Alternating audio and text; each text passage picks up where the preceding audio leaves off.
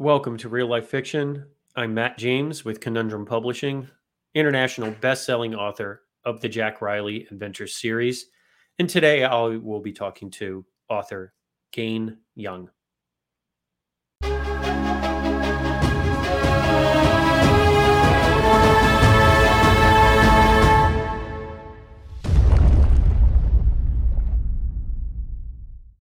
Gayne, what's going on? Thank you for coming on the show. How you doing, my friend? I'm doing good. Thanks for having me on. Oh, absolutely, absolutely. Um, so, just for those watching and for those listening, um, if they're not entirely sure who Gayne Young is, kind of give them a little bit of a background story on who you are. Uh, who is Gayne? Uh, it would depend on what time period you look, but I used to write history articles for rather scholarly magazines, and then I turned to the outdoors where I wrote about hunting and fishing. And then after that, I kind of turned to interviewing people about hunting and fishing and conservation. And then I kind of started writing guidebooks. And then after that, I turned to kind of what pulp novels that I do now. Yeah, that's cool. Yeah, because I, I I've seen like some of your uh, some of your work as far as your nonfiction stuff, like a lot of your your magazine articles and like your uh, interview stuff, and I always I found that fascinating because um, a lot of the people that I've interviewed for this show so far have kind of started out as just fiction authors. You know, mm-hmm. the, the the the background on them isn't as um, I guess as unique as yours when it comes to writing. Right. I started writing history articles. I went to St. Edward's University in Austin I started writing history articles while I was sitting there studying in the library. I sold a few of them and then got drawn to go on a public alligator hunt here in South Texas. And interesting. My, friends were like, you know how to sell a history article, maybe you ought to try to sell a hunting article. And it paid considerably more than writing history. So I kind of delved into that while I was still in college, and then once uh, I graduated, got a job teaching, and a bunch of outdoor stuff and a lot of history stuff, and just kind of kept moving on. cool, cool, cool. No, definitely. That's that. That's an interesting uh, kind of like uh, I guess uh, like origin into writing because uh, I I started out just as a storyteller. I just started mm-hmm. writing books and never really thought and i've actually had opportunities to get into like blog writing and like more like how to stuff with publishing and writing um, which i'll probably end up doing with conundrum now um, a little mm-hmm. bit more as time goes on um, as long as i can find time to do it. But uh, it's kind of one of those things where uh, i just started writing stories. I didn't really think to get into anything else. So uh, your uh, kind of um, start in it is just at least to me um, pretty unique. And I, I think well, kind of- another thing that's unique is I kind of went backwards. I started out on a national stage, and now because of the magazine industry, I'm more at a local level. So my biggest gig right now is with Field Athos magazine and the local newspaper. Whereas uh, when I first started out, I would be in three or four national magazines at a time. So cool. yeah, because I know you did some work with like uh with like CBS, I think, right? Yeah, I started out with uh, sporting classics, outdoor life, Sports Afield, things like mm-hmm. that. Mm-hmm. Then I went. I ended up the last thing I was CBS Sports. I did their uh, outdoors division. That's cool. That's awesome. I mean, that's that's just that. Like again, that's just different. It's it's it's it's unique, and it, it gives it gives you as now the fiction author uh, a very different perspective than most of us. Hmm. You know what yeah, I mean? And I like I that. History background has helped me a lot and the knowledge I've accumulated during the the history articles and then the outdoors and then just interviewing people uh, just interviewing people and being out there you see all the quirks and you're like okay i'm going to use that. Yeah um, i mean I, I, can only do so much talking to you screen right? But i mean you're you were like there with the people interviewing them. Mm-hmm which I again that's just that's cool. I mean, I've done like podcasts with people in the room before, but I haven't done like mm. serious actual interviews before. So that's kind of cool. I I really do appreciate that. Um, um, I got to take my son on a uh, a trip one time where I was writing about a game ranch in South Texas, and afterwards he was like, "The biggest thing I'm impressed with is the fact that you never let your opinion known." Because I know these guys were just bugging the hell out of you, and you just kept your mouth shut. And I was like, you just got to listen. Just listen to what they're saying. You don't yeah. have to agree with it, but you're like, I'm going to use that, or that's that's a pretty interesting quirk. So. Yeah, I uh, I I was in basically in like general retail for most of my adult life, and having conversations with people. Like my most recent job, I was the spirit specialist at Total Wine, and mm-hmm. uh, and um, I was theoretically the spirits expert for the store. And I would teach all the classes, I would do all that stuff. So my, my depth of knowledge was better than most. But you would always have a couple of people that, you know, it's it's human nature. They just believed they knew more than you. And right. you just kind of have to like go with it because they're the client. You know, you're just the schmo that's just kind of working and just doing your job. Right but you know they're the the interview at this point because that's kind of what i'm doing is talking to people at that job and kind of getting to know them and kind of getting to know what they want in order to give them the best product. So i'm just letting them talk and letting them do this and even though 94% of the things they're saying are utterly wrong i just kind of have to go with it because lord knows if i call them out now i'm the bad guy you know? Right. Yeah I, I don't know you saying that made me think of i interviewed uh steve austin what's it steve Cold Austin. I'm not a wrestling fan, but I interviewed him about. Um, he had a hunting ranch at one time. And oh, uh, Steve Austin. Yeah, yeah. Stone Cold Steve Austin. Okay, yeah, so it was just I was recording it as we were talking. It was just me literally writing down. Can't use that. Can't use that. Can't use that. Can't use that. Okay, maybe he can quit using racial terms and cussing. And okay, yeah, not can use that.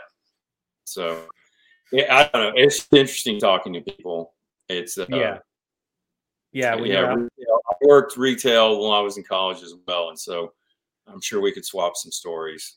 Yeah, that's I. I mean, I lived it, so I, I, I can I can freely talk about it. But it's if if you haven't worked just like a normal like sales retail gig, and you just deal, especially when I was working at the largest liquor supplier in the nation during a global pandemic. yeah. You want to talk about some stories. It's like, mm. wow, I'm like, I'm zoning out like, like literally a quarter of the way through the conversation because I'm like, I just, what kind of bourbon do you want? Like, what do you like? I, I'm like, yes, okay, I, I understand. I feel sorry for you. Like, there's a lot of stuff going on right now, but I'm just trying to do my job, man. I don't. I'm not a therapist. It's like it's like yeah, the classic bartender gig, right? Where the bartender is kind of the therapist. You're like, please don't let my eyes cross. Please don't let my eyes cross. Yeah, I'm like, I can't like when your eyes start to go. Yeah, you're like, because you're just like. Uh, That's what I was trying to avoid so many times. And then thankfully I was given the opportunity to uh, stay home, and I'm like, oh, thank you so much. I'm so ready to get out of here. But uh, um, so correct me if I'm wrong. You are a teacher as well, correct? I taught for 14 years. Uh, I made big, big thing back in 2011 when, while I was still a teacher, I interviewed Vladimir Putin for Outdoor Life magazine. Uh, oh, I always yeah. have to clarify that's before he went crazy. He was his shirt off a lot then, but he hadn't invaded any countries. He wasn't riding uh, brown bears on with his. So uh, yeah, he was shooting whales with crossbows and things like that. So uh, that was fortunate, and it completely changed the trajectory of um, my career. Uh, there were a lot of things going on in my life at that time, but I just got so many writing opportunities uh, out of that that I got out of teaching for about five years, and then you know it's a it's a tale of the of media. I was making three grand an article there for a while, and now those same magazines pay about two hundred. So, um, yeah, I was working for several companies there at the end. I was working for CBS Sports, and they closed down the outdoors division when that nut job shot up Las Vegas.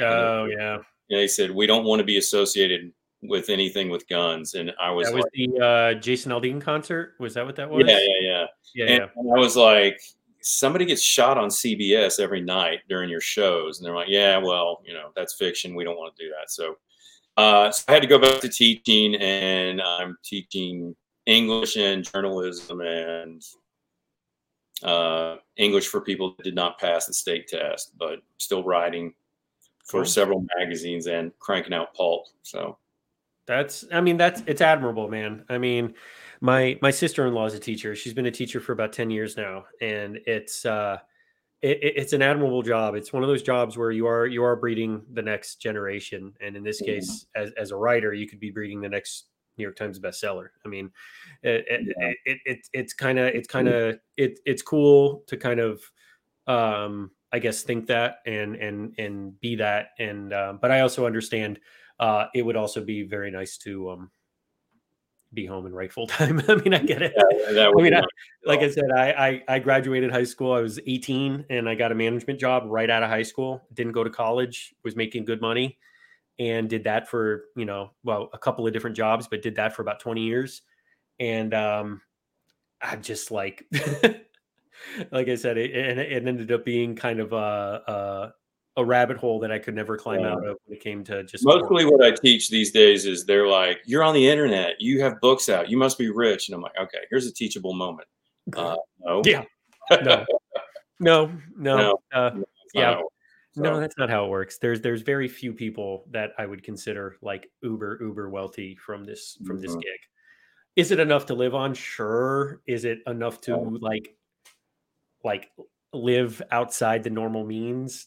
Typically not. That's But- kind of one of the reasons I think I got into writing the outdoors uh, when I did was there were things I wanted to do, um, mainly travel, things like that, and I knew I would never have a job where I could afford to do it, but I knew that if I could convey it in thought and writing, then I would be able to to do such. And so, writing has put me on, you know, five different continents. I, I've traveled all over the world. I've I've been to Africa four times. I've been to the Amazon five. I've, you know, it's insane. a lot of opportunities. That's that's incredible because I'm I'm the guy that uh, needs teleportation because I Mhm. want to go places. I just don't want to travel to it. Uh, I'm like I'm I'm horrible with that. I'm like terrible. I don't fly well, and it's not that I'm scared of planes. I just have really uh really sensitive like inner ear problems and Okay.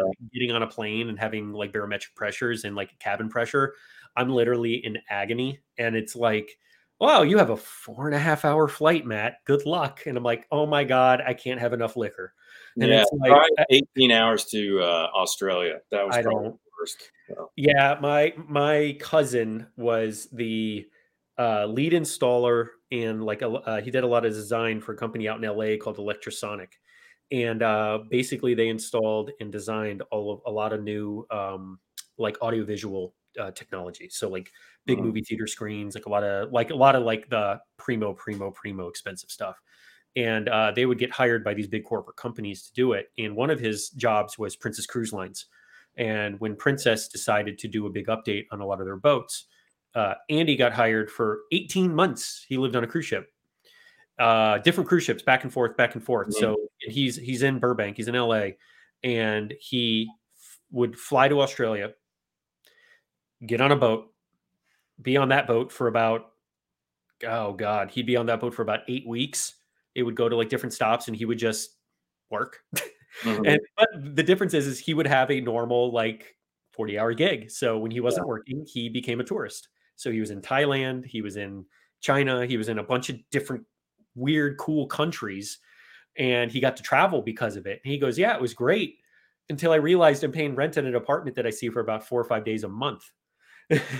And but it got him like this really great experience and then he became one of the lead imagineers for disney so he was working for disney out in california for a number of years uh, before disney he he actually designed the stuff at uh, one trade center so like he designed like the elevator that goes up and shows you like the different uh, uh, like when new york was being built from the ground up like this really cool visual uh, the ground if you've ever seen videos or been there in one trade center uh, the floor at the at the top uh, is like um, screens, so it looks like it's see through, and you can see the city down below because there's cameras all around the building. Mm. uh, Like he he he designed all of that and installed all of it. So I mean, his his opportunities because of it were amazing, but his travel, he was just like, he goes, once I got the job with Disney, I said, I am not traveling. I'm not doing it. I'm not doing it anymore. And of course, they sent him to different parks around the country because they needed him Mhm. to to help with certain things, but he's just like, man, it's exhausting. He goes, travel. Yeah. He goes, getting there, the experiences were stuff I'll never forget, but traveling sucked. yeah, it, it does. And, and, a lot of places that I went were simply because uh, I was the lower rider on the totem pole and no one else wanted to go. So um, I got to go to like hunting in the Yucatan jungle and it was absolutely miserable. but you know, and but again, I got to go because nobody else wanted, and I wouldn't change it. So yeah, I mean, how many people can say that? I mean, yeah. that's the thing. You've been to the Amazon five times. How many people can yeah. say that? It's like, like I, you know, how many, how many times I've left the country? I've been in the Caribbean once on my honeymoon in 2012. So it's like in Canada, if you want to call that leaving the country. Like I don't, I don't travel. I don't travel well. That's the problem. So it's not, mm. not like I said, it's not that I don't want to you know, I write action adventure fiction. I'm like, my entire job is travel. So it's like I just do it through a fictional character instead of me having to deal with the ordeal, which I know that's like terrible to say, but it's like, mm-hmm. again, I just don't travel well. I, I, just, I don't like it. I'm not comfortable with it. I don't driving long distances. I don't like flying long distances, layovers, especially now with my kids. It's like, oh, yeah, um, that's, that's a whole nother ball if it was just me and my wife, we could deal with it because it's like whatever. But I'm like, I had my wife get stuck in New Jersey with my daughter when she was one, and she had to sleep in the freaking airport overnight with my daughter. You know what I mean? And and I'm home alone with I can't do anything, and I'm like, I don't want that to happen. It's like, you know. So I mean, maybe it's just a couple of horror stories I've had that have just tainted the experience for me. I don't know. And you're in Florida? Yeah, I'm in South Florida. I'm in uh, Palm Beach County. I'm in Wellington and Palm Beach. So I'm uh like two hours, hour and a half north of Miami.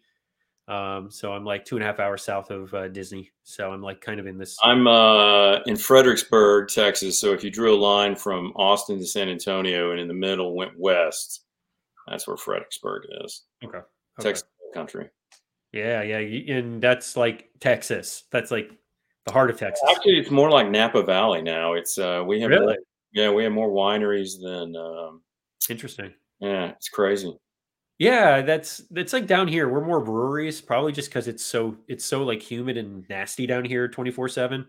That mm-hmm. it's like we we don't have seasons, so it's like it's like cold for like four and a half days. And when I say cold, it's like forty, maybe. Oh, so yeah. it you know like you guys still get winter at least. Yeah.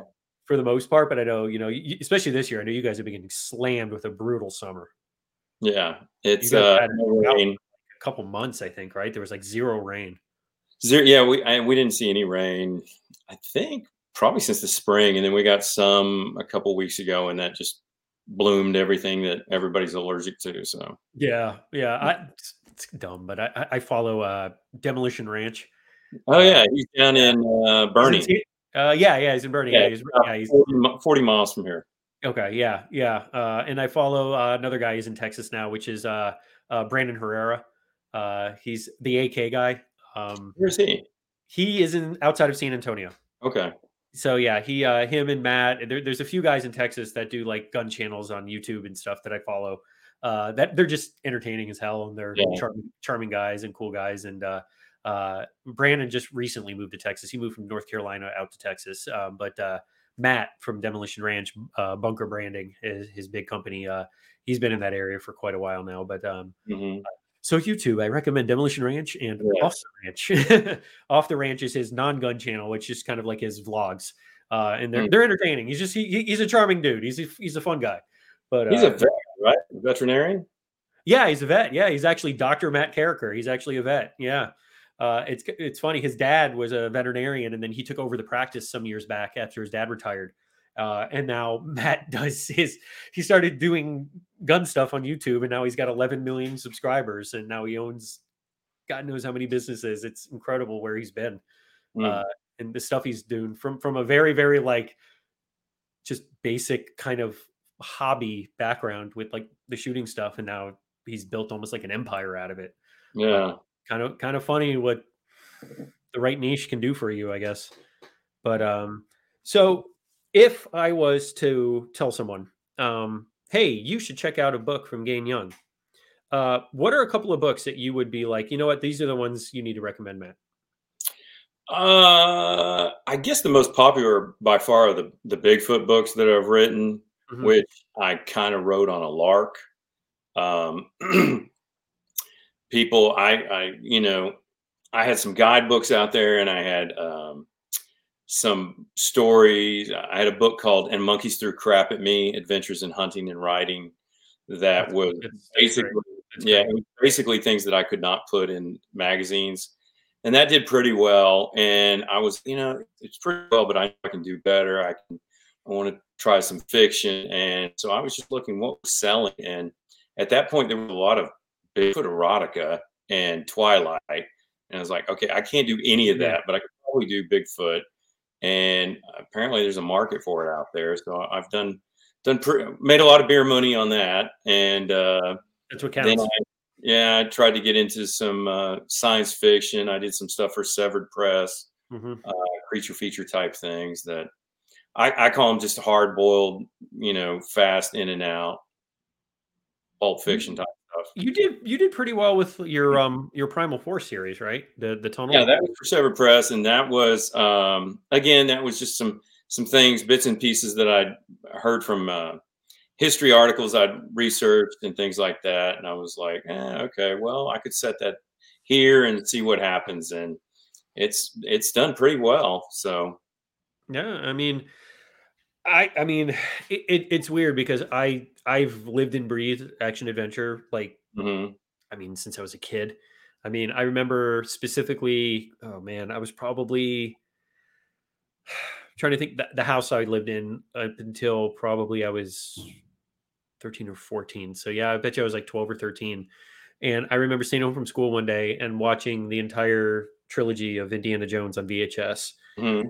And I was like that kid. I'm like, I'm not I just was laying on the couch sick to my stomach watching Indy for nine hours or whatever, eight hours or whatever it was. Oh no, it was like nine hours because I then the fourth uh the fourth VHS was the making of all three movies. Mm-hmm. So that was like my childhood was the action adventure. So I mean, for me, it's been like the same thing for almost 25 years.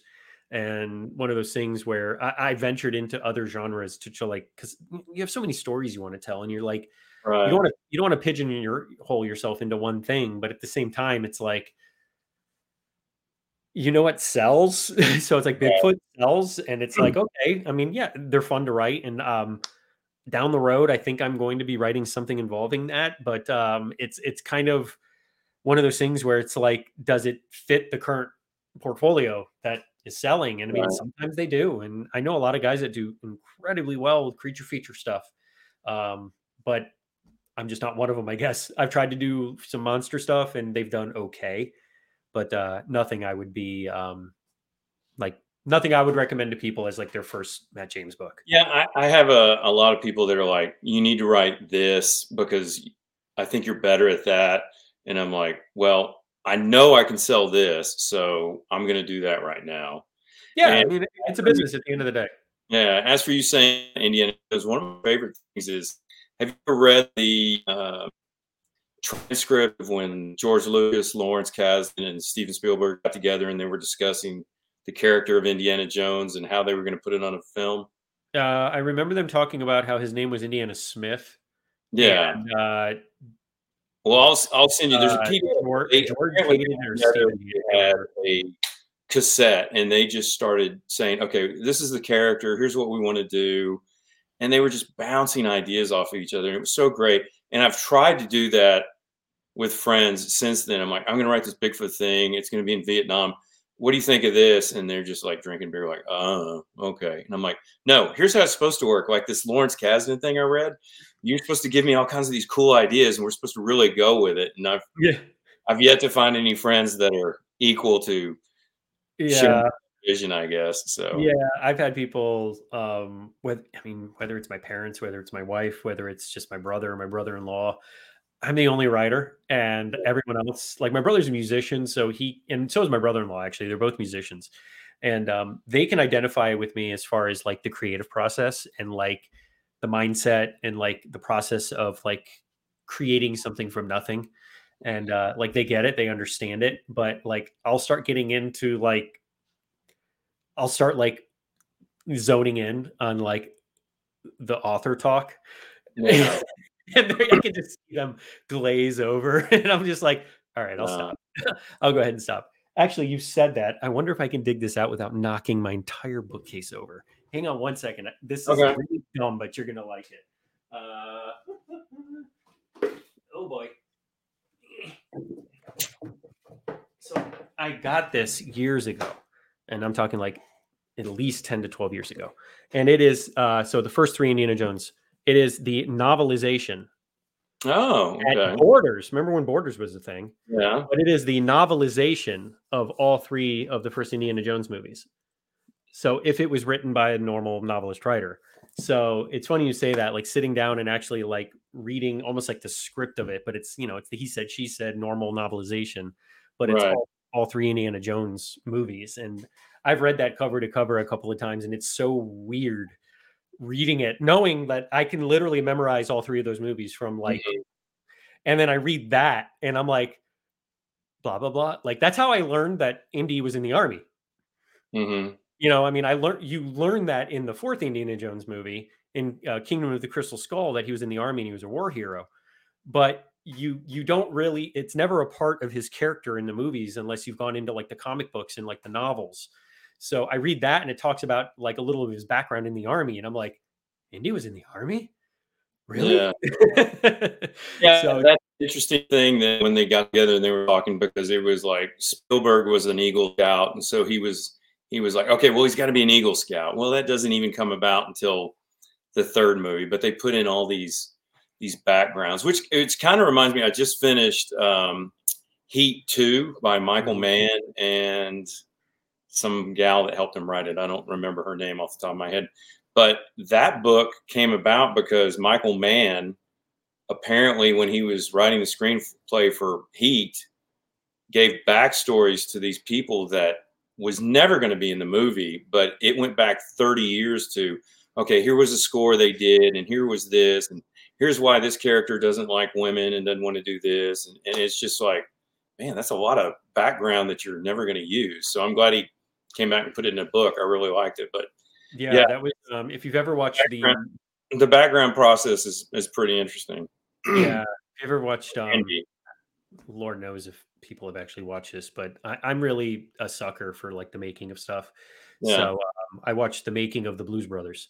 So and because Dan Aykroyd, like I grew up a Ghostbusters yeah. fan, so then I got I got into Blues Brothers after Ghostbusters because I was like, the music, the dancing. I just, you know, it, it's it's such a classic movie. It's such a great movie, and the original script that Dan wrote for the movie um, involved. So the script ended up being like 105 pages. The original Blues Brothers script was like 390 pages, Jeez. and if you don't know a script, a script, 100 pages for a script is a lot, and it's yeah, like that's 100 minutes. So yeah, yeah, exactly. It's supposed to be a minute a page, right? So it's like mm-hmm. you're like sitting here going, he had every single musician that the Blues Brothers picked up were supposed to have their own basically mini story. Every mm. single one. They weren't supposed to be like like when they went in and got uh um what the heck was the name of the band? When they went into the lounge and everybody was had the red shag.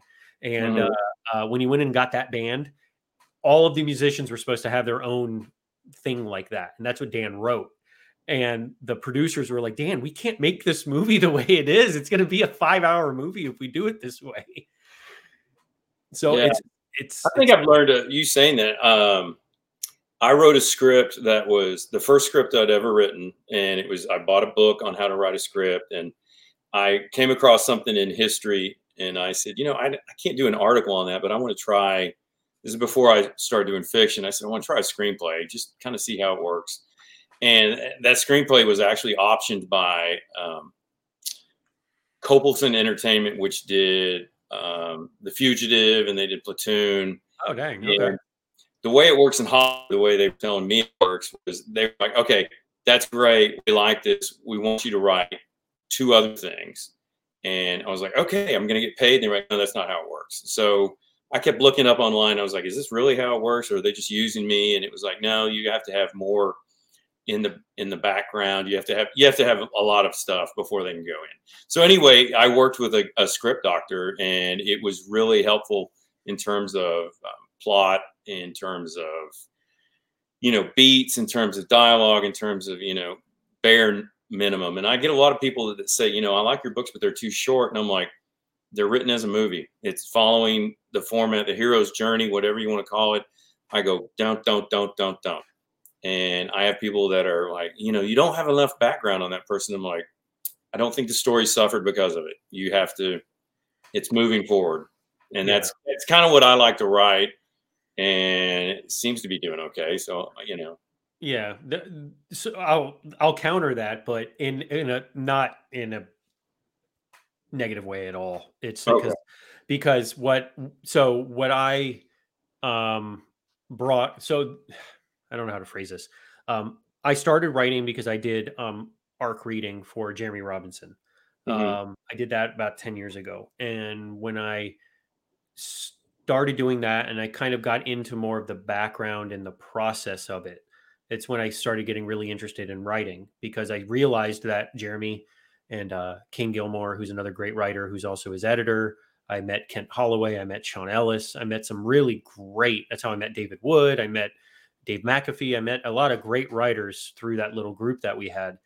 And I realized that they're just like normal dudes, right? Normal guys. You know, I mean, most of them are like mm-hmm. me. They don't have an education in writing. They're just guys that wanted to tell a story one day and they got into writing. And um, what I realized is uh, writing my first however many books, I always thought that it was, um, and I still believe this to a degree. I always thought that um, the book itself, if it's a if it's hundred thousand words, but it's got some fat, uh, mm. meaning a, you know some stuff to the book that doesn't necessarily pertain to the plot, or if it's seventy thousand words and it's the tightest story you've ever read, which is better? um, for the longest time, and this is up until maybe the last two years, I've I've kind of morphed my thinking. For the longest time, I realized, uh, or I thought that um, the best seventy thousand words are better than the really good hundred thousand words. Mm-hmm. Um, but through whether it's just my mind changed during pandemic season because I was just tired and I was burnt out and I was just in a different state of mind. Who knows? Mm-hmm probably drinking more because I worked at Total Wine. Um, who knows? You, you never know. but mm. what I what I kind of started doing was um, because all of my books are travel. Um, I was writing about specific areas in Egypt or writing about specific areas in Nepal. And I was like, well, to get from this point to this point, it takes four hours, five hours, six hours. I could just drop my character from chapter to chapter at these locations, right, and get it over with. But mm-hmm. I'm like, as I'm Google Earthing things and I'm going through the zones and the maps and the roads, I'm like realizing there's so much cool stuff along the way that I, I, I, as the writer or as the traveler, want to experience it all and be like, wow, that's really cool. That's really neat. I wonder, mm-hmm. if, oh wow, that opens up a whole nother two or three chapters of cool stuff that I could drop in. Um, and figure out something neat to to happen with the book. So I'm kind of like I'm adding more and more of stuff like that into my stories the last couple of years. And the people that have read them, I haven't had any negative feedback of it. They're actually, wow, I didn't know that's what they ate for breakfast in Nepal. Mm-hmm. Has nothing to do with the story, but it's like Jack Riley needs coffee. Damn it, Jack's getting coffee. Well, along the Google Earth pathway, where can I get him coffee? And I find places and I'm like, what do they have for breakfast in Nepal? I don't even know. I mean, I'm a South Floridian. I, I eat pizza and burgers. I'm like, like, what the hell do I eat? And tacos. I'm like, so I literally Googled breakfast in Nepal. Like, well, what do they eat? And then I'm like, oh, that's interesting. I'm like, would Jack even like that? Probably not, but it'd be fun to have him try it. it's like so I'm like, just this little tidbits of interesting stuff. It ended up fattening the stories up a little more. And I've enjoyed the hell out of writing it. I think it's kind of yeah. neat to do it. And you know, not saying that you have to do it, but it was like I completely understand your your your thinking about tightening the story up and getting it quick and never never uh, uh, slowing down the pace at all, just keeping it level from start to finish. And it's it's a great way of writing. And I still do it. I still do it, but it's like when there's like little tidbits like that in the in the uh, the middle of the story that I can add in that just gives it more flavor, uh, like mm-hmm. a little fat on a good piece of meat.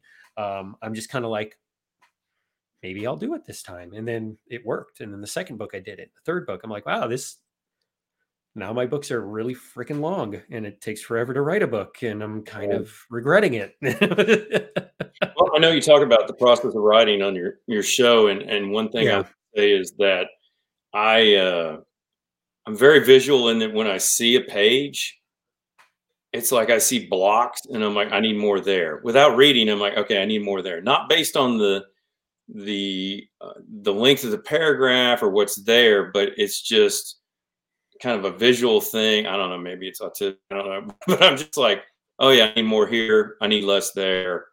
Uh, that needs more. Or sometimes when I'm writing, I will write something and then just put blank, a blank line, because I know in the editing process, I'm going to come back and I'm going to add quite a bit more. Sure. Yeah, no, I've done, I do the question mark, question mark, question mark, and then I will control F it because yeah. I know there's a couple of them in the book that I need to go back and fix. And then it's just like I'm not going to stop to fix this part and screw up the rest of the night because I'm doing additional research to try and figure something out. I'm just going to question mark it and then just finish the damn chapter.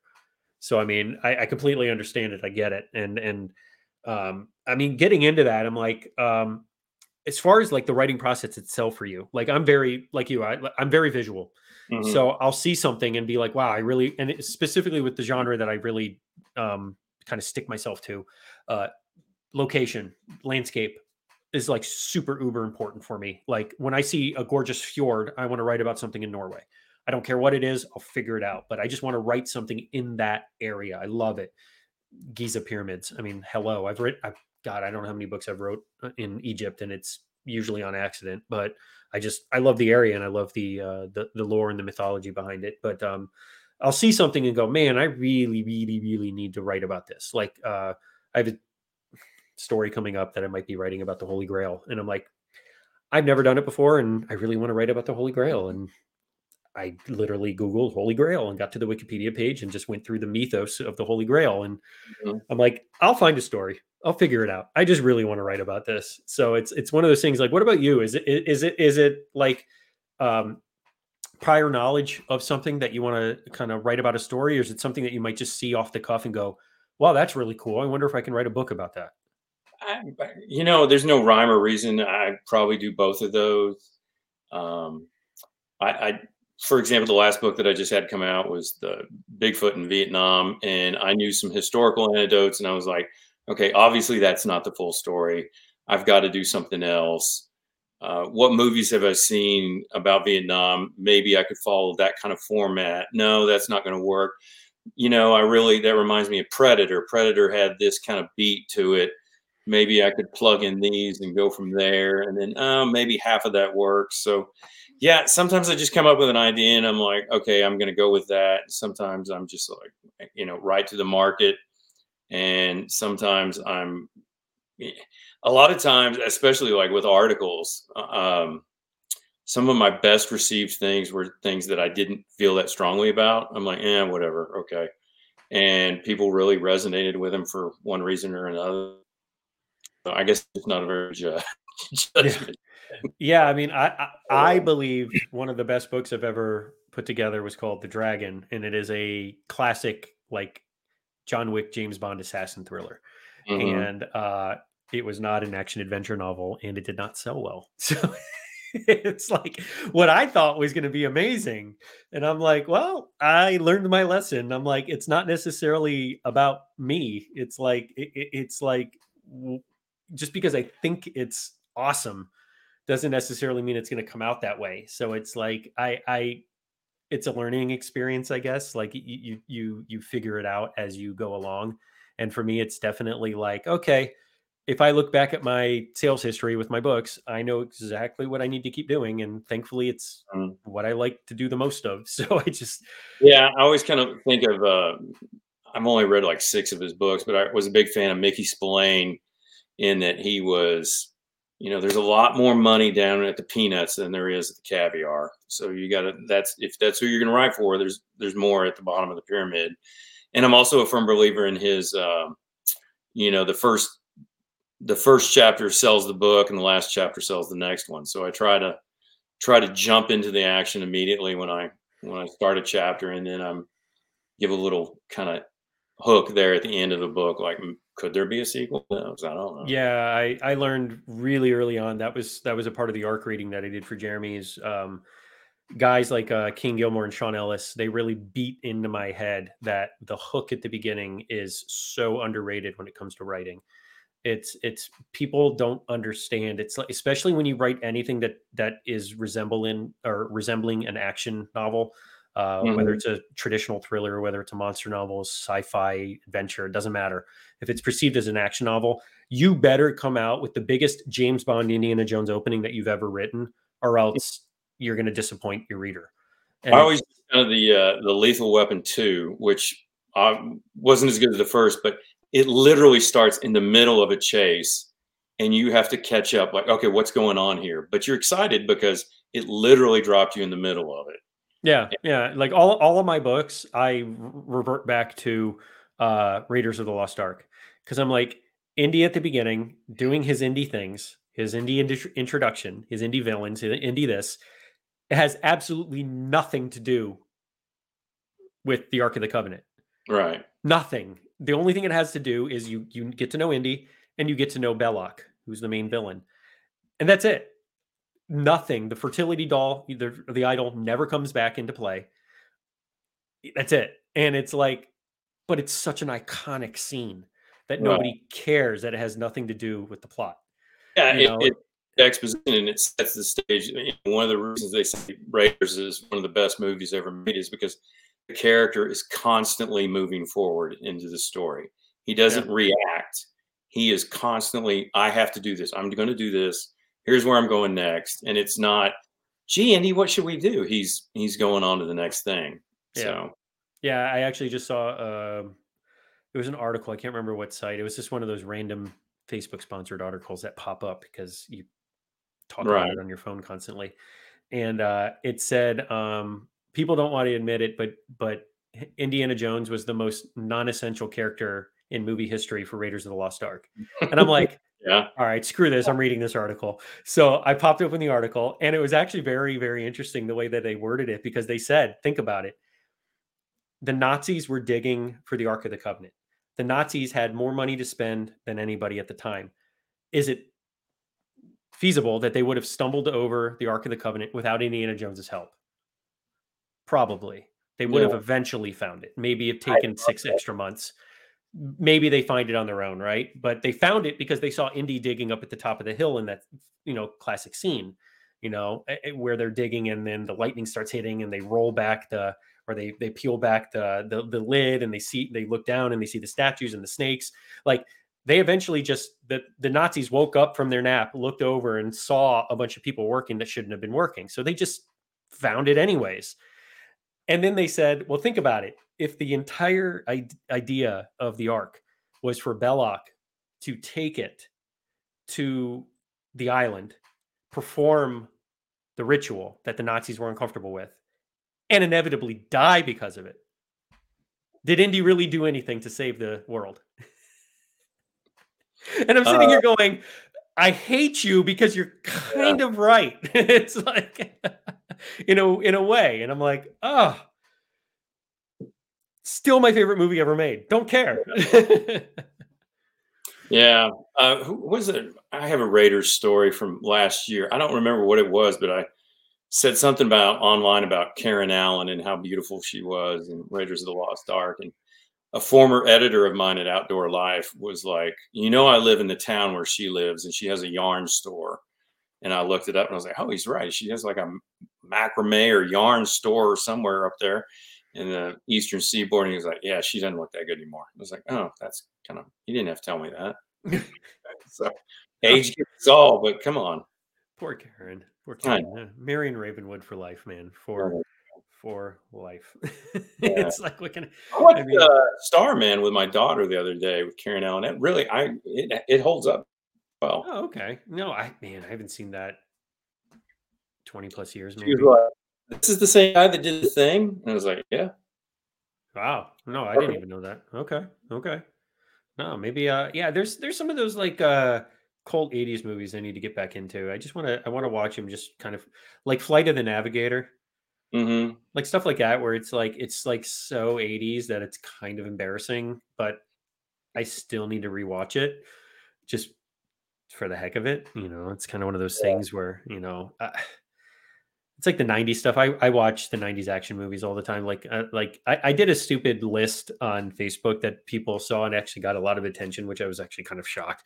It was the five greatest movies ever made, according to me. And Yeah. the reason the reason I did it is a I have an opinion, but b I also knew that it would draw the ear of a lot of people or the Mhm. irk of a lot of people. So I was just like, screw it, I'm going to do a top five list. And the first two were very easy. Um, that was Raiders of the Lost Ark and The Fifth Element, and um, those are have been two of my favorite movies ever since the first time I've seen them. And two completely different movies, but at the same time, they have the same underlying adventure. You know, hero, classic, great actor, great cast, perfect cast for all for both movies. Mhm. And then the third movie I had to think about for a second, but um, inevitably it was Mummy 99. Um, it's such an influential movie for me. And then the other two ended up being um, Jurassic Park and uh, True Lies, funny enough. Hmm. And my my criteria was cast um replayability. How many times have i seen the movie and i don't care how many times i've seen the movie? I don't feel like i've wasted time. I don't feel like i can't watch it again and not enjoy it. Um but it it's like the the replay of some of the movies and like the classic movies and like falling in love with them all over again and just the rompy adventure and just the bat crap crazy action and Right. you know and it, it kind of gets into like the cast right? It's like the actors and the cast. It's like our i cast all of my characters um while i'm writing the book. I don't know if you do but um like when, when i have like when i was developing jack riley i saw a picture of uh john krasinski from i think it was 13 hours uh and i see him in the fatigues with the kevlar vest with the beard with the muscles with the Mhm. kind of dirty and i'm like that doesn't look like jim Yeah. but underneath that skin, it's Jim. you know what I mean? It's like there's a quirkiness, there's a funniness that I know exists, but he's a but he's an action hero now. John Krasinski's an action hero now. And I'm like, that is Jack Riley. I'm like, I can't help it. I'm like, there's just there's a uniqueness to him. There's a, a, a greatness to him. But it's like when I see Arnold and Tom Arnold just back and forth with one another and it's like the, the, cast means so much to me and i'm just like i don't know if you are like w- when you write a character or you write a book it's like do you like picture it in your head because i know you're very much like you see it as a movie but do, do you Yeah. go that do you go that deep Uh, a lot of times I will use, uh, you know, just a picture off the internet of like, like you were saying, I'm like, okay, this is what this character looks like. Or maybe they're based on this kind of person, or maybe they're based a little on this character. So, you know, yeah. I- And, and uh, I actually got called out. Somebody was like, why are there so many people named Taylor in all your books? And I'm like, I don't know. I watched uh, Planet of the Apes when I was a kid and, Char- you know, Charlton Heston is Taylor. And I was like, it doesn't get any cooler than that. So I have a lot of people named Taylor, but yeah. So I, I'm very much like this is what this person looks like. Might look like this actor, but it may act like this person. So yeah, I, am, Yeah. I have a lot of things like that. Yeah no I, I, again that's just because i grew up as like the movie buff and as like the movie geek and like i said i've had two podcasts that are movie related in the past and I, I can't get enough of that kind of stuff and like when i when i see a movie where i'm like like who else could be tony stark right? It's Right. like your brain is going i can't deal with it. Like harrison ford was the third choice to play indiana jones and it's like you're like what?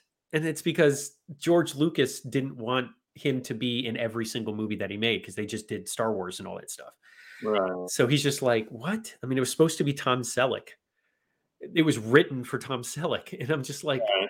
oh but he was busy with magnum pi and then it was supposed to be tim matheson Right. and i'm like "W- uh, yeah, yeah i'm like wow and they're like just bring in harrison for a, a, right. a read and see what he does. And it was supposed to be uh, Sean Young was supposed to be Marion Ravenwood, you know, and you're just no. That's my point. Is it's just like Yeah. could you imagine Tom Selleck and Sean Young? You're like what? Yeah, and apparently they uh Marcia Brady, I forget her name.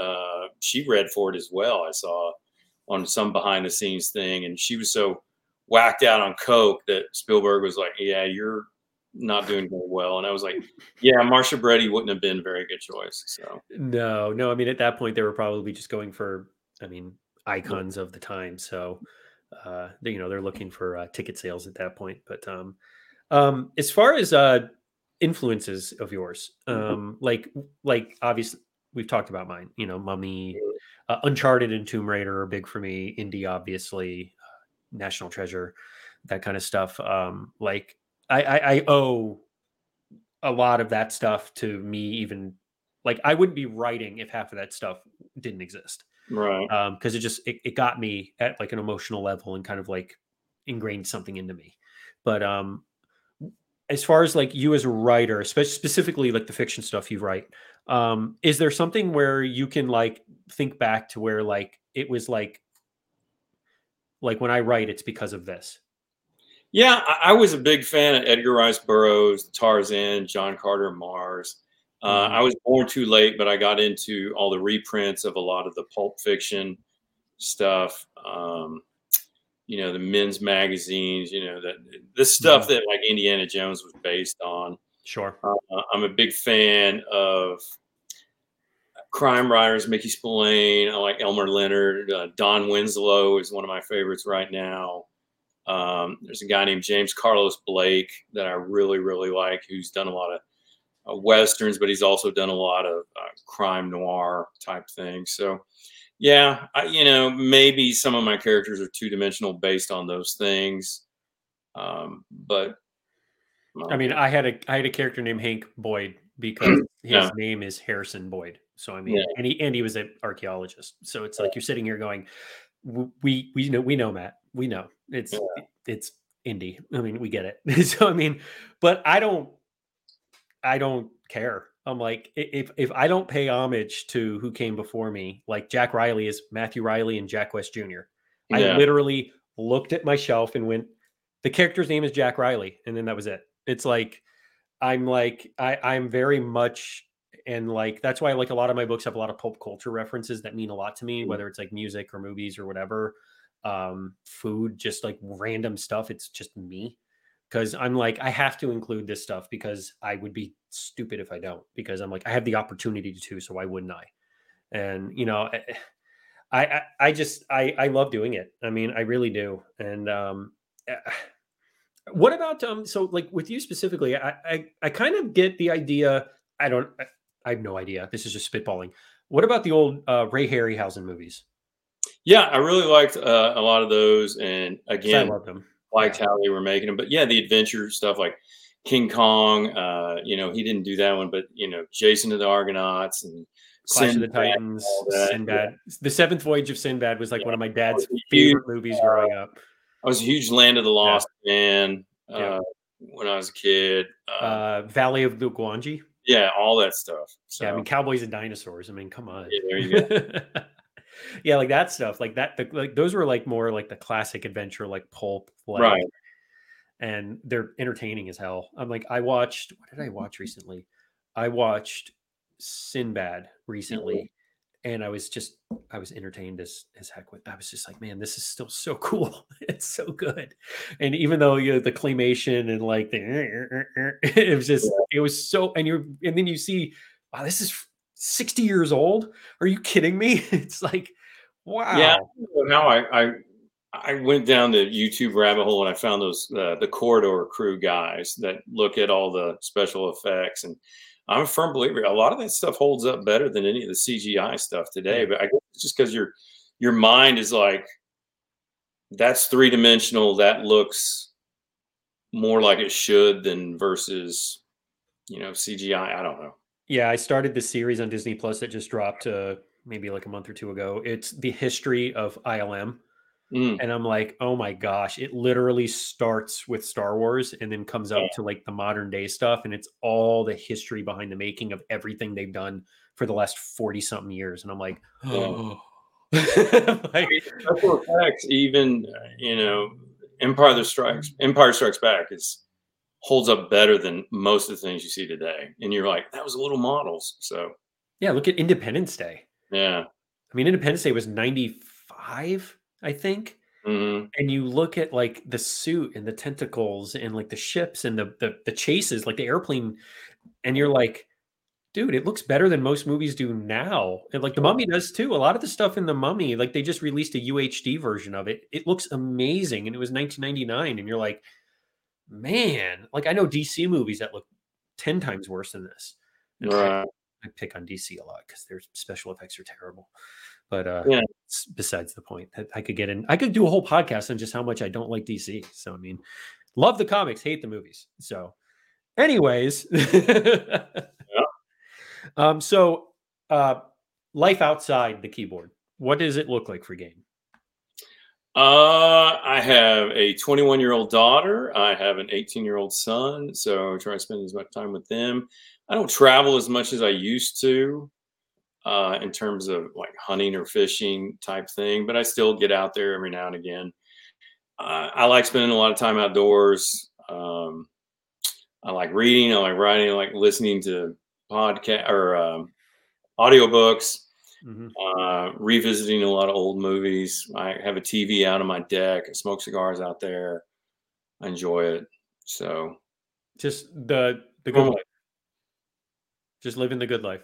oh yeah, living the good Yeah. life. Yeah, it's basically Wa- Watching videos on like how do I sell more books, and then I'm like, well, I'm already doing that, or you know, looking and, and seeing, okay, well, what's selling, and then I go read the Kindle uh, sample of it. And I'm like, that sucks. How are they so? oh my god, you know that kind of thing. So. Yeah, that's like uh, I was just talking to uh, A.G. Riddle, uh, Jerry, and uh, Yeah. monster techno thriller sci-fi author, and he just released a new book called Lost in Time, which is going to be. I keep saying I'm gonna. I'm starting to read it, and uh, I have to because it sounds amazing. It's like time Uh, travel. Winter. World guy or Yeah, Winter World. He did uh, the the uh, Atlantis uh, the Atlantis plague. Yeah, Uh, no, I read winter stuff. I listened to him. Yeah, and Yeah. he just released uh, Lost in Time, which is a time travel book back to the Cretaceous period. Mhm. and I'm like, that's going to be really freaking good, especially coming from him. And uh, the book is currently at number 68 on all of Amazon, not in the category, all of Amazon. like, I'm messaging him going, that's a lot of potatoes. Yeah, says, I like sending screenshots to my friends, and I'm like, "Look, I have the number one book in this category," and they're like, "Yeah, that's the day you gave it away free, right?" I'm like, "Shut up." Yeah, yeah, yeah, it is, but still, for something. yeah, I've been lucky enough to have a couple of number ones. So my first, my first number one ever was, uh, um, what was it? It was, uh, it was uh, Skin and Bones, which was a, a novelette that I, or not a, novella that I wrote with uh, David Wood in his Bones Bone Break series. It was a co-author project that I did, um, and I've had a couple of them f- through uh, Luzifer Verlag over in Germany, um, through Severed Press. I've had a couple of number ones over there. I've been very fortunate and uh, um, very appreciative and very thankful for that. It's a, it, it- it's been a cool, uh, a, a Well- cool process to see the international crowd.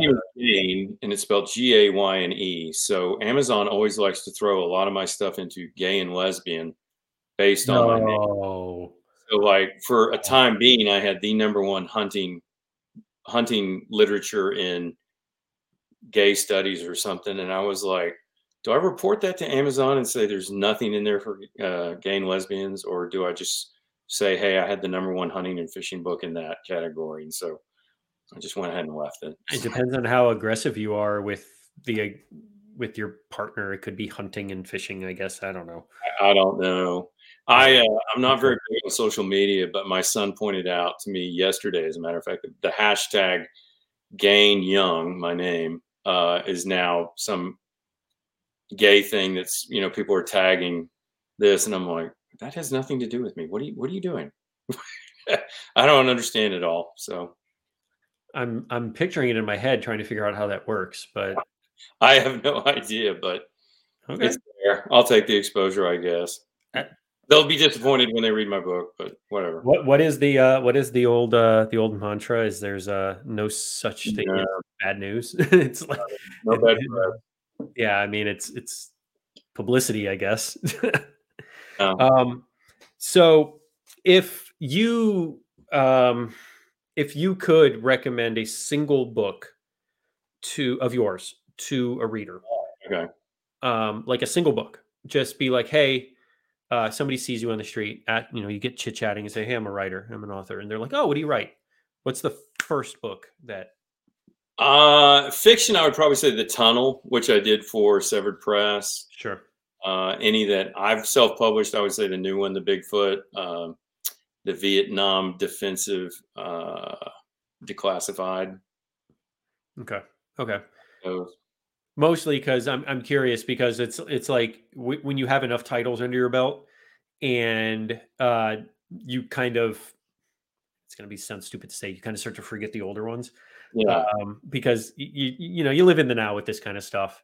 Um, I'm curious as to what the writer would say because sometimes their best selling books are some of the older ones, and they're not necessarily the books that would come to their mind immediately because they haven't Right. thought about them in in a couple of years maybe.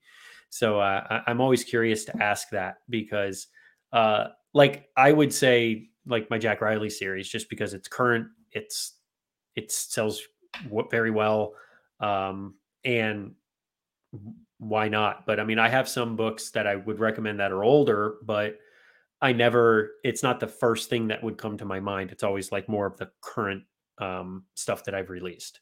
So I'm I'm always very curious. Probably the, the worst selling book I've had for Severed Press was Sumatra, and I thought that was just I hit it out of the park in this one. I, I this is great. Read this book, but nah, Interesting. you know, yeah, It, that's like I said with that dragon book. I thought it was going to be stellar. The uh the background with it was like I I knew exactly what I wanted. I knew exactly what I was going to do and didn't matter. it was like nope. It was actually probably one of the last self-published books I've released. I'm like maybe it's me. Maybe I'm doing something wrong on the on the back end side of it and then I started signing stuff with Severed, and uh, now I'm doing stuff on on my own with Conundrum. you know that reminds me of uh, one of the governors of Texas. The last female governor we had was Ann Richards. She was only one of two governors we had that was female, and she said there were two parts to politics. There's the getting elected part, and then there's the actual doing the job part. And I always think about that when writing. I'm like, I can write, and I know I'm good because obviously I got paid by a lot of people to write things. So obviously I'm doing it good. But in terms of the getting elected or the selling book, I'm like, uh, I'm still learning quite a bit, quite a bit. Yeah, and I'm 100%, 99% sure it, a lot of it's just freaking luck. It's just Yeah. I I remember um talking with my wife like really long and hard about offering the Jack Riley series to Severed when I came up with the concept. And I'm Yeah. like I I've at that point I had two books with them and they both sold like when I released Dark Island at the time it was my best selling book ever. hmm And then I released Sub Zero and then it was my best selling book ever. And I'm like okay, so maybe there's just something that the two of us get along with as far as sales, as far as advertising, marketing, whatever, who knows. And I'm like I really need to get back like like mentally I'm like I really need to get back into action adventure like straightforward archaeological thriller type of stuff. Because Right. Island was more sci-fi fantasy with like dinosaurs and uh Hollow Earth theory and that kind of stuff. And then Sub Zero was a straight up like sci-fi horror novel. And I'm like I really just wanted historical stuff. Like I just want to get back into that. I'm like am I am I sure it would even remotely sell well with a publisher who's more known for monsters? hmm I'm like, I pitched the idea to Severed, and um, they wanted it immediately. They're like, "Yeah, we want it. We want action adventure. We we want to get into that genre." And I'm like, "Okay, I mean, you want it, but does that mean it's going to sell through you? Meaning, Right. are people going to care like your readers that follow your publication are they going to care and i was like i could do it on my own and then run the risk of just flopping anyways and going wow i should have just offered it to the publisher if they wanted it anyways because i didn't have to give it to them i didn't sign a contract yet. And i ended up signing and just going you know what? See what happens. It's at the end of the day it might just be a wash so why am i worrying about it and uh, Forgotten Fortune was the best selling book I've ever had. Roosevelt Conspiracy Soul even better. Dorado, and I'm like, well, I can't tell you why. I'm like, I don't feel like I wrote anything like vastly different. Right. A lot of it's just the luck of the draw at the end of the day. Like I struggled to even sign the contract. And I'm like, man, it, I mean, maybe if I did it on my own, I'd make even more money because I wouldn't be splitting with the publisher. But maybe you never know. I could have sold less copies but made more money per book. So I'd just have a wash and then I'd have more BS on my end when it comes to advertising. So I'm like, maybe I just that's why I just said the hell with it. I'm just signing and let's see what happens. And it worked out. I mean, I Good. it is what it is, but I I, I can't give you a reason why. I have no idea. I couldn't tell anybody watching like why that series sold as well as it did when others from other people or mine f- prior didn't or didn't sell as well. I couldn't tell you. I have no idea. Mm-hmm. I, I don't have a grasp on it. It's it's just I think there's a lot of luck involved. I think it's just timing. But yeah, I think there's probably a lot of it. It is. It is. Um, as far as a recommendation you could give from uh, from somebody else, uh, if there's a book, whether you're currently reading it, something recent, something from eons ago, is there something that uh, you could recommend that uh, somebody else would be like? I would say my favorite book is In the Rogue Blood by James Carlos Blake. It was a, I think, Los Angeles Times Book of the Year. I, I don't know. It's a Western, starts in Florida, goes to Texas, and it is, I read it once a year. And I've given copies yeah. to all my friends, and it's, no one's ever said, well, that sucks. So, very good. In the Rogue Blood by James Carlos Blake.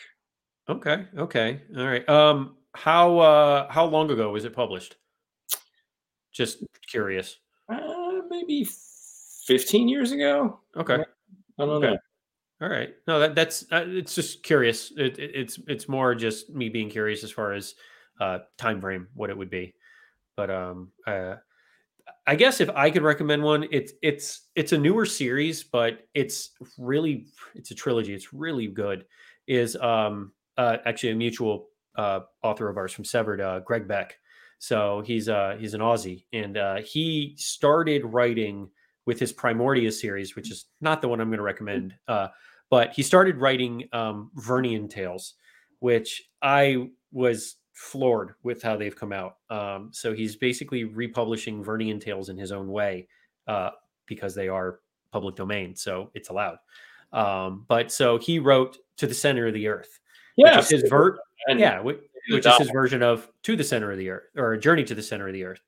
So uh, he wrote a trilogy of To the Center of the Earth books. And uh, it's basically his iteration of the classic Vernian novels. And um, I've read the first two, and they were amazing. It, it's like sci fi horror that he would be known for a lot of action, a lot of thrilling stuff. Um, but he always brings in like some creepy stuff, some monsters, you know, just just like chilies. You know, you get goosebumps yeah. and stuff from it. But uh, but it's the classic Vernian base, and uh, it's to the center of the earth, which is the first uh, the the first book in that trilogy. Uh, he's currently working on Primordia, which is or, or Primordia was the before that. He's currently working on the Mysterious Island, mm-hmm. uh, which is the next Vernian series that he's writing. Um, so he's he's gotten like this. He's gotten the ball rolling with this Vernian tales that he's been doing, and oh, check him out yeah, they've been excellent. They've been excellent. Uh, I know he's super happy with them, so I would definitely recommend to the center of the earth from Greig Beck, uh, especially if you if you want to see like the modernized version of a classic. Because right. because I loved uh, Journey to the Center of the Earth with Brendan Fraser. I loved Miss, uh, Journey to the Mysterious Island with Dwayne Johnson. Um, although I think Brendan Fraser should have been it instead of him. It's a whole other argument. Mm-hmm. But um, I just think that uh, the was that the mysterious island was that a Harryhausen? I remember the uh, man, bird thing and the the original one may have been. I can't remember. Um, although I did write a book based on a Harryhausen book once. Uh, my Dark Island book was actually based on the Rukh, uh, the giant uh, the giant bird eagle thing from uh, the Indian Ocean mythology. Uh, yeah. yeah. Uh, that that's loosely where uh, the Dark Island uh, idea came from, but uh, that's besides the point. That was actually from Journey or from uh, the Seventh Voyage. Was it the Seventh Voyage of Sinbad? I yeah, it was. Yeah, I think it was with the giant bird that drops boulders on people. Yeah, it was, it was, they had that giant egg that they cracked open and cooked, and then they angered mommy bird. I'd drop uh, if I could, I guess. I, yeah, I would too. Sure. Yeah, I, I would cook the egg for sure. Um, but but uh, uh, so again, um, if anybody has any more questions for you or any more uh, just information they seek from you, uh, where what is the best way to, to get a hold of you or to find your stuff? Well, probably right now, Facebook or Instagram. You could go to my website, gaynecyoung.com. But because I interviewed Putin and wrote a bunch of stuff about Putin, when Russia went into the Ukraine, my site was taken over by Russian bots, and I've got two people that are still working on it that said they've never seen a website hit so bad. So it's still there, but there's nothing new on it, and I can't really contact you through that. They're redoing it, so I'd say uh, just look out for me on Facebook or you know Google Gayne Young. I'm the only one out there, so yeah, yeah. Just don't hashtag it because uh, we yeah. understand where that can lead you. But uh, obviously, find your stuff on Amazon. Um, yeah. uh, it, it's it's all over the place. Yeah, I, I, would definitely look him up on Facebook. I know he's he's, he's very uh, uh, approachable and he'll he'll answer your questions and uh, but um, you can get me at mattjamesauthor.com, uh, conundrumpub.com. I'm all over Facebook and Instagram for better or for worse. Uh, but you can find me there. Obviously, you can find me here on Real Life Fiction. Uh, please subscribe, uh, like yeah. the show. Um, the more subscribers we get, the more likes we get, uh, the more I have a chance of to keep doing this. Right. So uh, it, it, it's iguanas in your yard. I want to hunt iguanas. I heard Florida's. Uh, yeah, we have a big problem with iguanas down here. Uh, right. Yeah, they right. are really bad. Like I know guys that walk around their neighborhood with air guns and just shoot them. Yeah, yeah. So I mean, it's nobody cares. Uh, just they're massive. I had a four footer on my fence last oh. month, and it did not care that my seventy pound pit bull wanted to eat it. Hmm. Didn't care. Like, and my dog is the sweetest thing in the world. Like he is the biggest pansy, but he's a 70 pound pitty and he's he's got the bark, he's got the growl, he's got the body, but mm-hmm. the lizard didn't care. He's just laying on the top of my fence. My dog is going nuts and he's a jumper. My dog can jump and get his nose up to the top of a privacy fence. And lizard didn't move. Dog was biting at his tail, did not care. And I'm like, dude, that lizard is going to take you to town if you don't shut up. Because the fact that he is not moving big, big bad ones for digging. Yeah, yeah, they're bad. And the the biggest issue with them, it's going to sound dumb, but um, they're poop. Yeah. So there's enzymes that develop in their poop that will kill your dog. Hmm. Like uh, there's dogs that eat their poop and literally drop dead. And it's that's why when there's one that's near my fence, I am all about getting rid of that thing. Luckily, I've never had them in my yard, but I've had a two of them on my fence in the last couple years, and they were both big boys. So uh, I'm like very much okay with them running across the highway, if you get my drift. So yeah, I, I, I miss living on a canal when I had a neighbor with an air gun. Uh, yeah. he he would just he would walk around. You see a guy with a rifle walking around, and you're just like, oh, that's blah blah blah. He's just getting rid of some iguanas. I'm like, okay, nobody cares. We don't want these things around here. Get them out of here. So, and when they turn orange, they're really old and they're massive. They can get five, six feet. So good eating, from what I understand, if you're willing. But, uh, but yeah, no. So, uh, Gayne, thank you so much for coming on. Um, I really do appreciate it. Uh, everybody, please check out his work on Amazon. Find him on Facebook. Find him on Instagram. Um, if especially if you like some of these uh, these creature feature Bigfoot novels, I know he's really pumping those out right now, and they're doing well. So please check them out. Um, if anybody has any questions, please email me. You can find me uh, pretty much everywhere. So uh, if you have any questions, contact me, contact Gayne. And uh, thanks again for watching. I really do appreciate it, guys. Uh, we'll see you next time. Thank you.